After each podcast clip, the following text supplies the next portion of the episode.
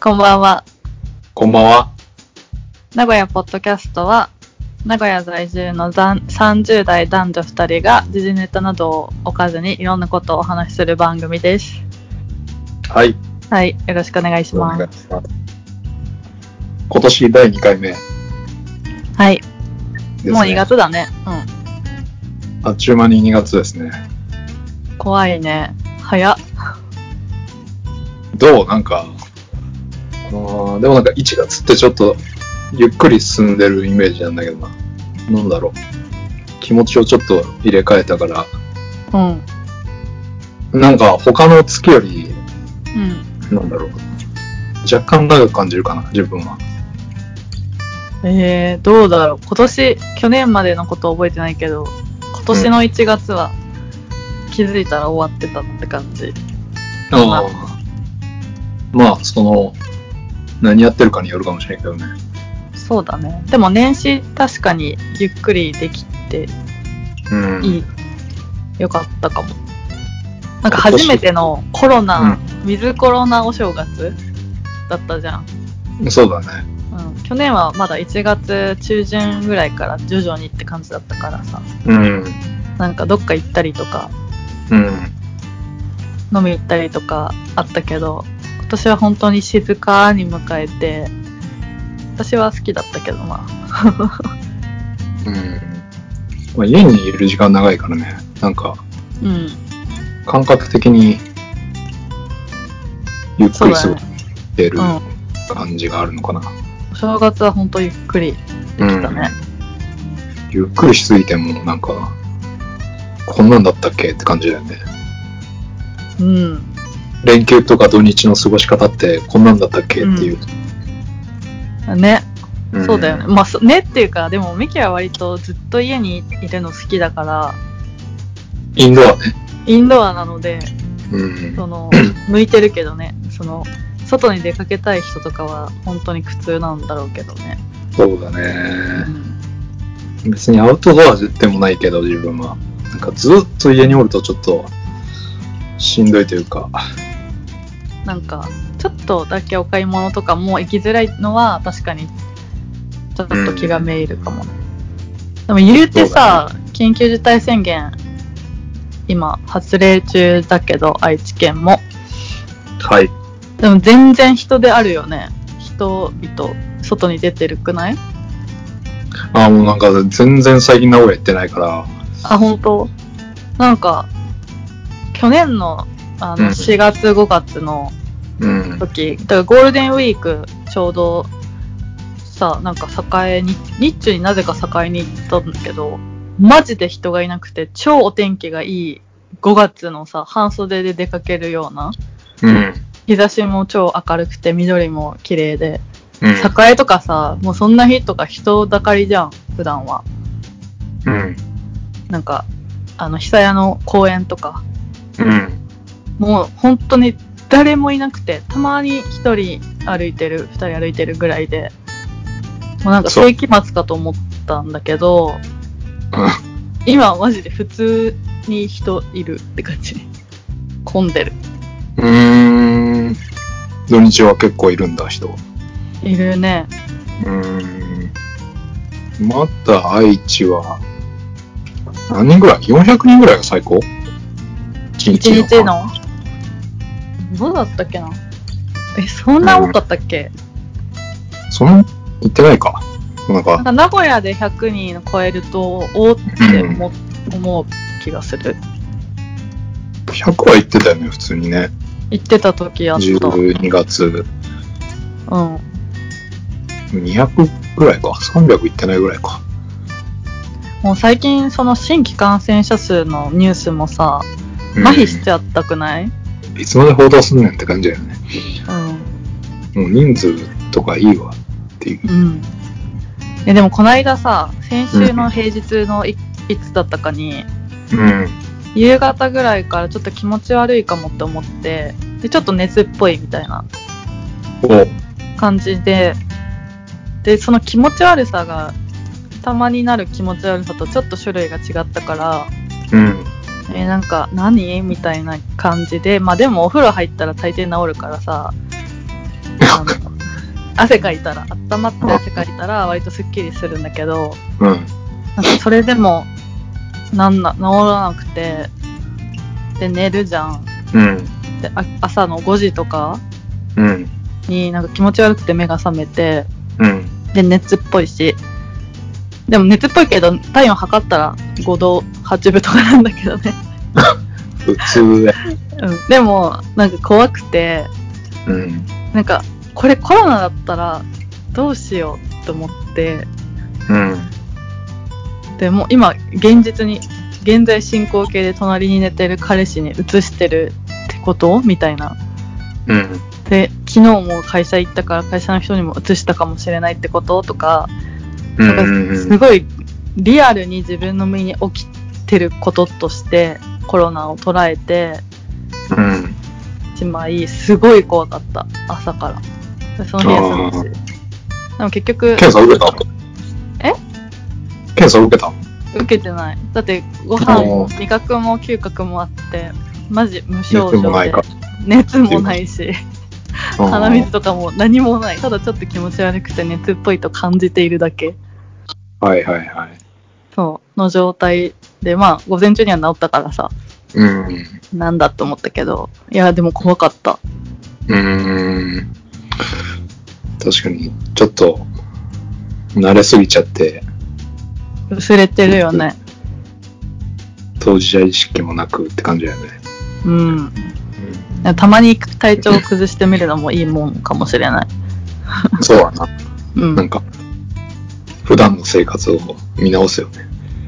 ちょっと、 手洗いとかなんか、うん雑になってきたのいやいや、一応してるけど、なんうか、んもうちょっと意識してたのみたいな。どっかああ前は触れたらとかあったけど、最近なんかトイレ行ったとか、家帰ってきたとかしかうんこまめに、本当にちゃんとやってるかっていうのは、もう一回見直さなあかんかもね。そうだね。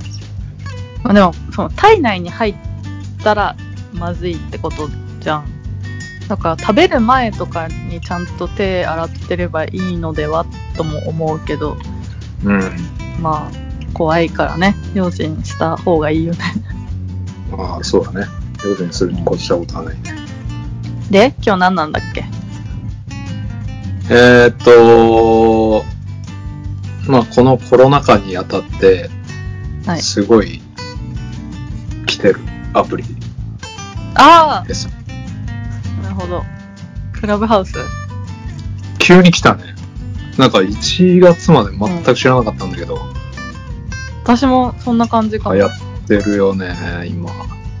急にね。うん。えでも現実世界では、まあ友達に会ってないのももちろんあるけどさ、うん。現実にやってるの、私と、あ、その古典リスナーコミュニティの人に招待してもらったんだけど、はいはいはまあ、そのコミュニティの人は結構流行ってて、い。うん。でも、本当の自分のリアルのと人だったら、私が招待した人しか、なんかやってる人いない。会社とかでも、なんか流行に敏感そうな子とかも、え、何それって感じだった。多分まだ本当に若い子うん。たちか、うん。芸能人うんくらいしか本格的に使ってないよね。そうだね。芸能人本当多いよね。すごい。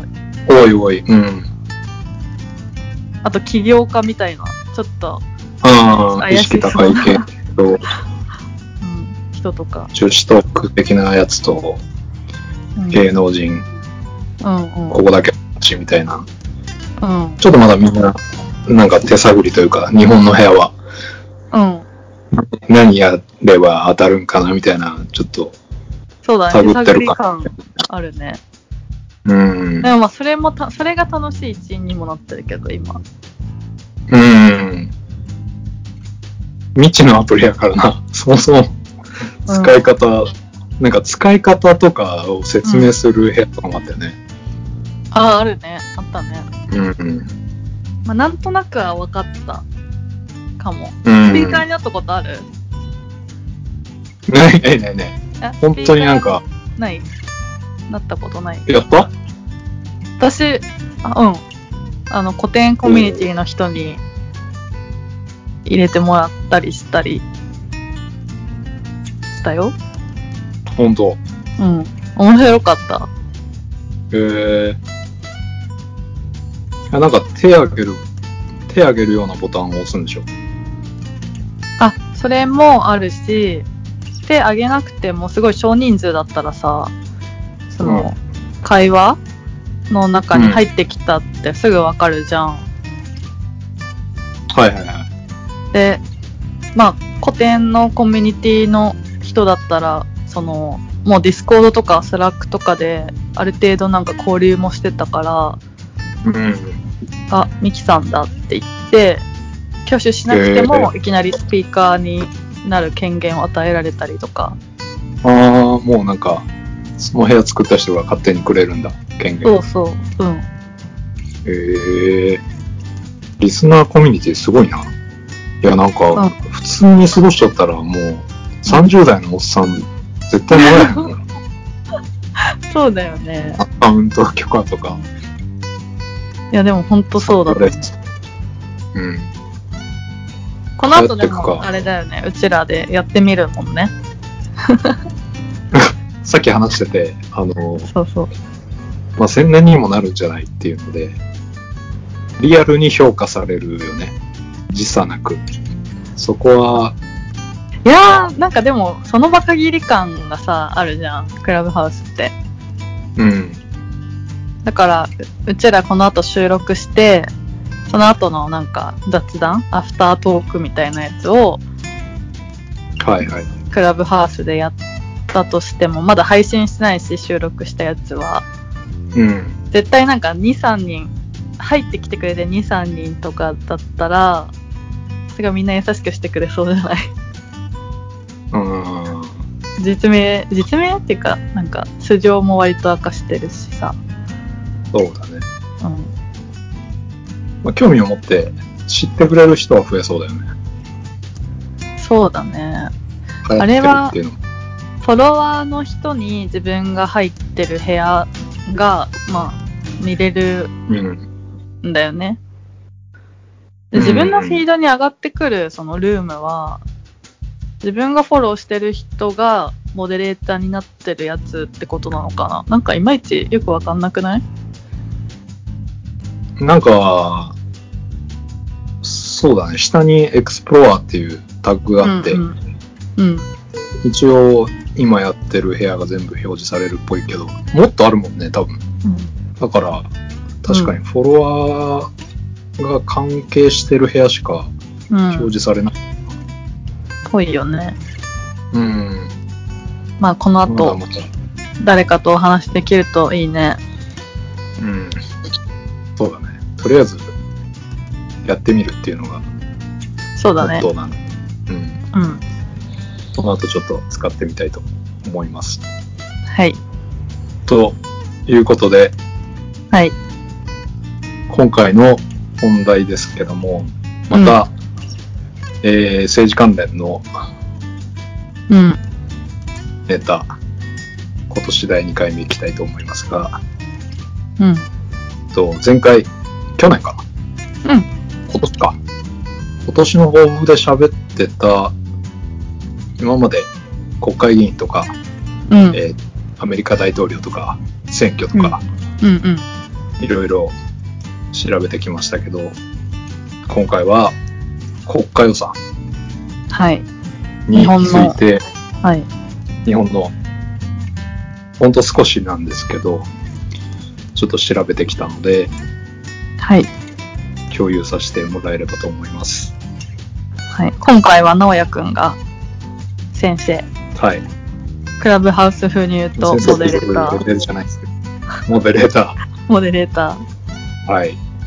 いやーということでーなんかレちジょっュメを、とねもとらっっつきにくい響きがうんどうしてもあると思うけど、もうレジュメのボリュームだけでは大変だったろうなっていうのがよく分かったうーんなんか、そうだね、数字はちょっとどれぐらい正確なのかあれなんですけど、一応あの財務省のホームページメインで、はい。本当拾ってきた程度なんですけど、まあ、みんななんとなく、うーん、よくニュースでね、うん。あの予算成立とか、なんか、国会議員がいろいろやってると思うんですけど、うん。最近、あの5日かなはい。今日今日か。ちょっとニュースで上がってたうん。時事ネタとして、医療制度改革関連法案はい。というものが閣議決定されたというニュースがちらっとありました。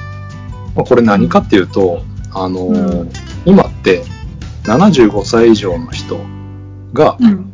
えっと、医療費負担が1割なんだよね。うん。だけど、あの、現役世代は、みきちゃん何割だっけえ、3だっけうん、3割。あ、あ3のか。ー健康保険入ってる人は基本的に3割負担。うん。なんだよね。に対して、まあ、75歳以上の方は、まあ、そういう医療に手厚くということで、うん。えー今まで1割しか負担してなかったんだけど、うん。ちょっとこんだけその段階世代が今度75歳以上に繰り上がってくるっていう時に、うん。まあ、現役世代の負担があまりにもちょっと大きいよねということで、はい。ちょっと年収が、まあ、いくつか、まあ、単身の人だと目安として200万以上年うん間。うん。ある人については、まあ、1割から、えー、と2割負担してくださいねっていうルールにちょっと変わりそうだよとはい。いうニュースが、まあ、あったんですけど、あのーこの医療費なんで3割とか1割でういいん。んでしょうか、問題ですか問題です。国が、えっ、と、私だったら7割を出してくれてるから。その通りですね。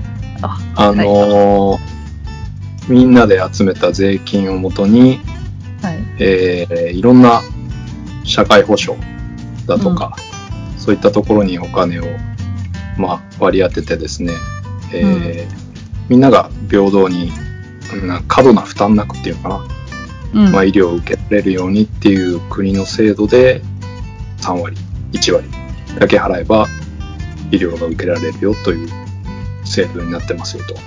はい。で、まあ、こ今、医療費だけの話をしたんだけど、まあうん、こういう、なんて言ったらいいのかな、社会インフラうん。を支えていくにあたって、税金でお金を集めて、国として運営していかなきゃいけないと。はいいったときに、国家予算っていうものがありまして、うん。まあ、予算っていうのは、まあ、言ったら、えー国として財布を預かって、どういうふうにうん。お金を使っていくかっていうのを決めていくうん。ことなんですね。はい。政府が1年間に、まあ、どういう政策を実施していくかを数値で表した政府の計画書っていうのが、まあ、国家予算と一般的に言っているものですよ、はいはい。で、国家予算、国家予算って言うけど、大体1年間にいくらぐらい使ってると思いますかね で、今、カンペとか見ずに、えーっと、でもなんか、単位は超な気がするの。うん、そうね。 100兆円ぐらいいいとこつくね。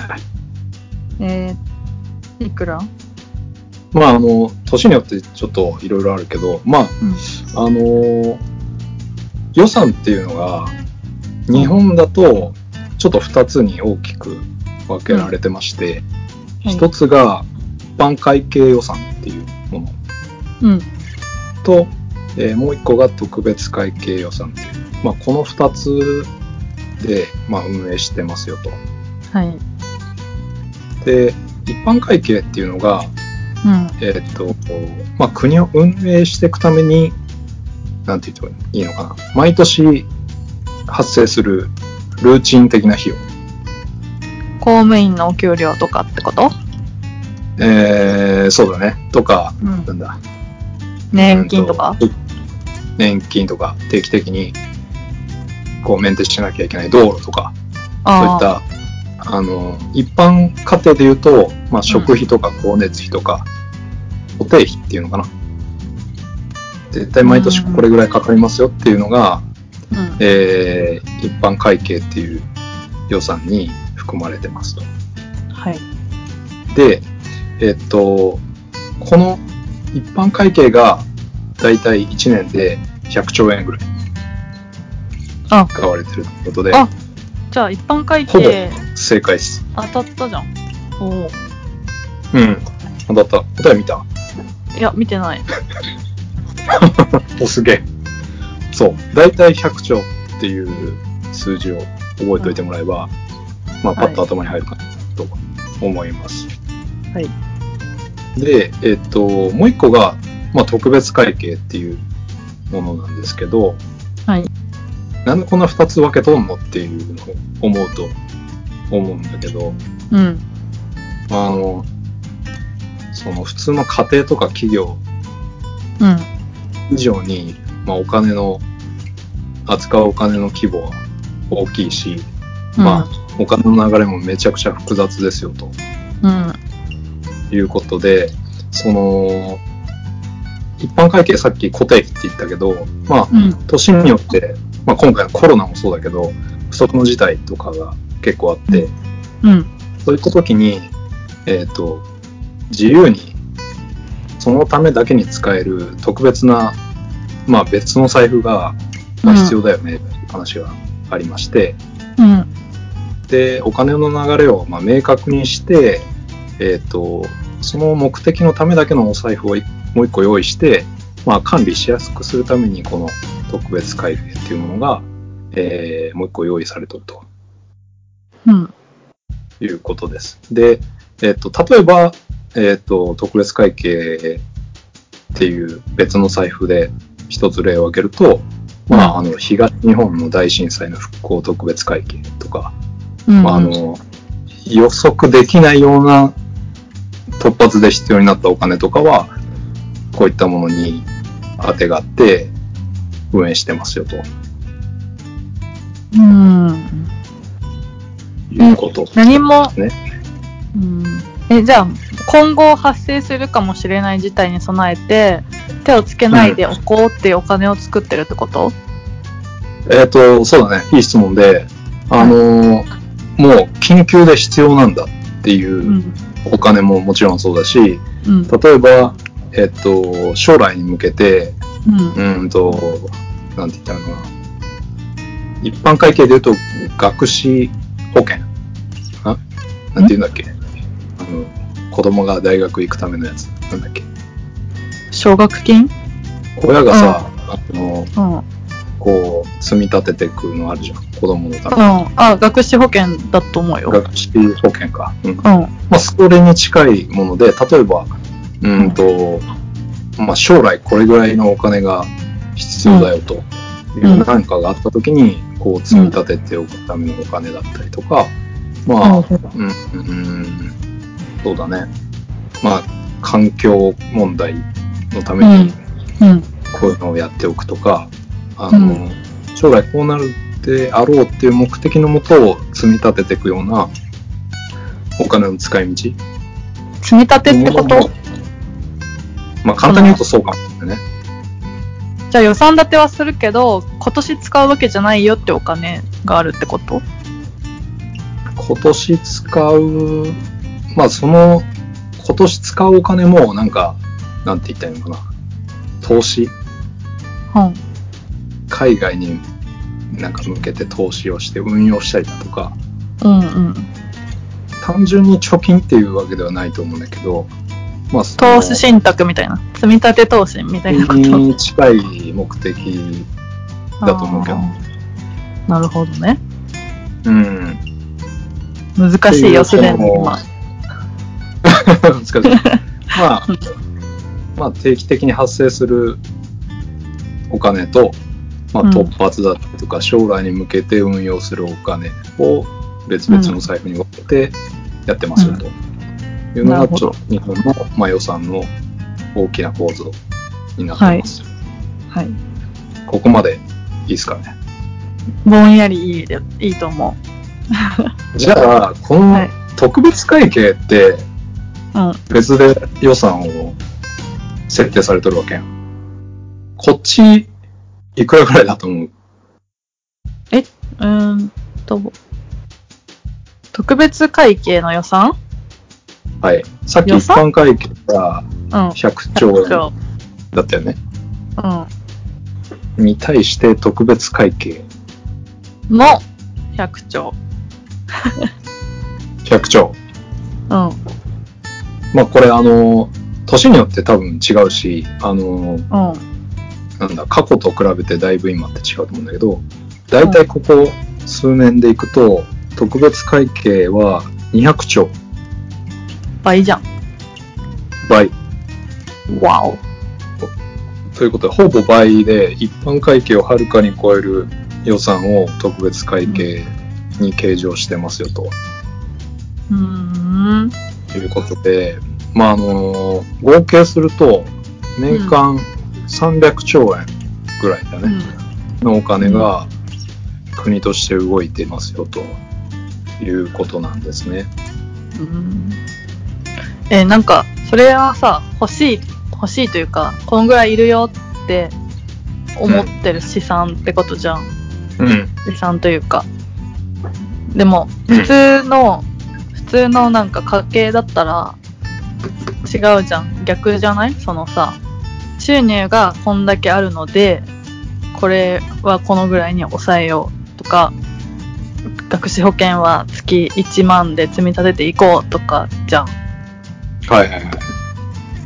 それはどうどうなのなんか収入が無限にあるわけじゃないじゃんそうだね。無限にあるわけじゃないので、まああの、でも出発点としては必要なお金はこんくらいですよっていうところから始まるってことね。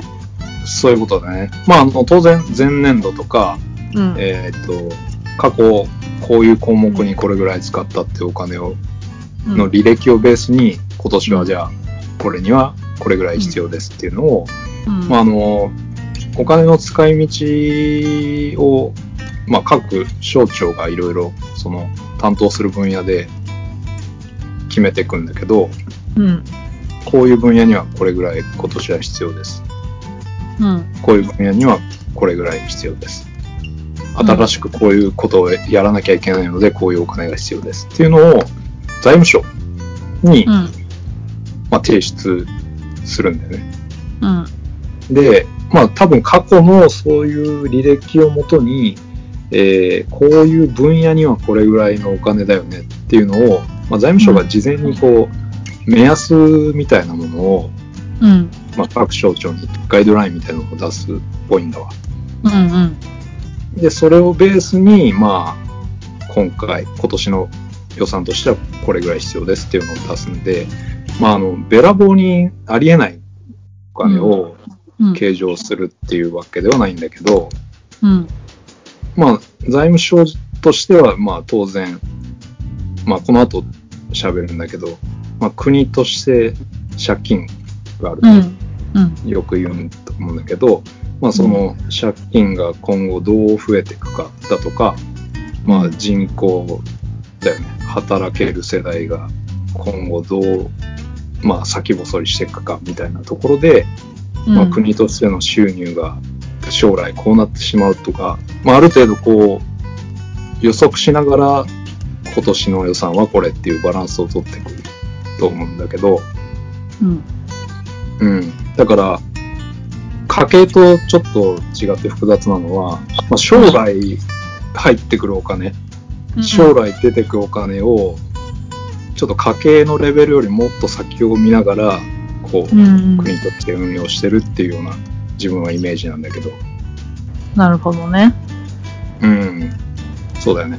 まあ、あの、一般家計だったら貯金から、 あの、まあ、月、週、日、これぐらい使えるみたいな、うん。まあ、感覚的に計算してると思うんだけど、うん。まあ、家計で言うとなんて言ったらいいのかな。住宅ローンとか組んだりもするやん。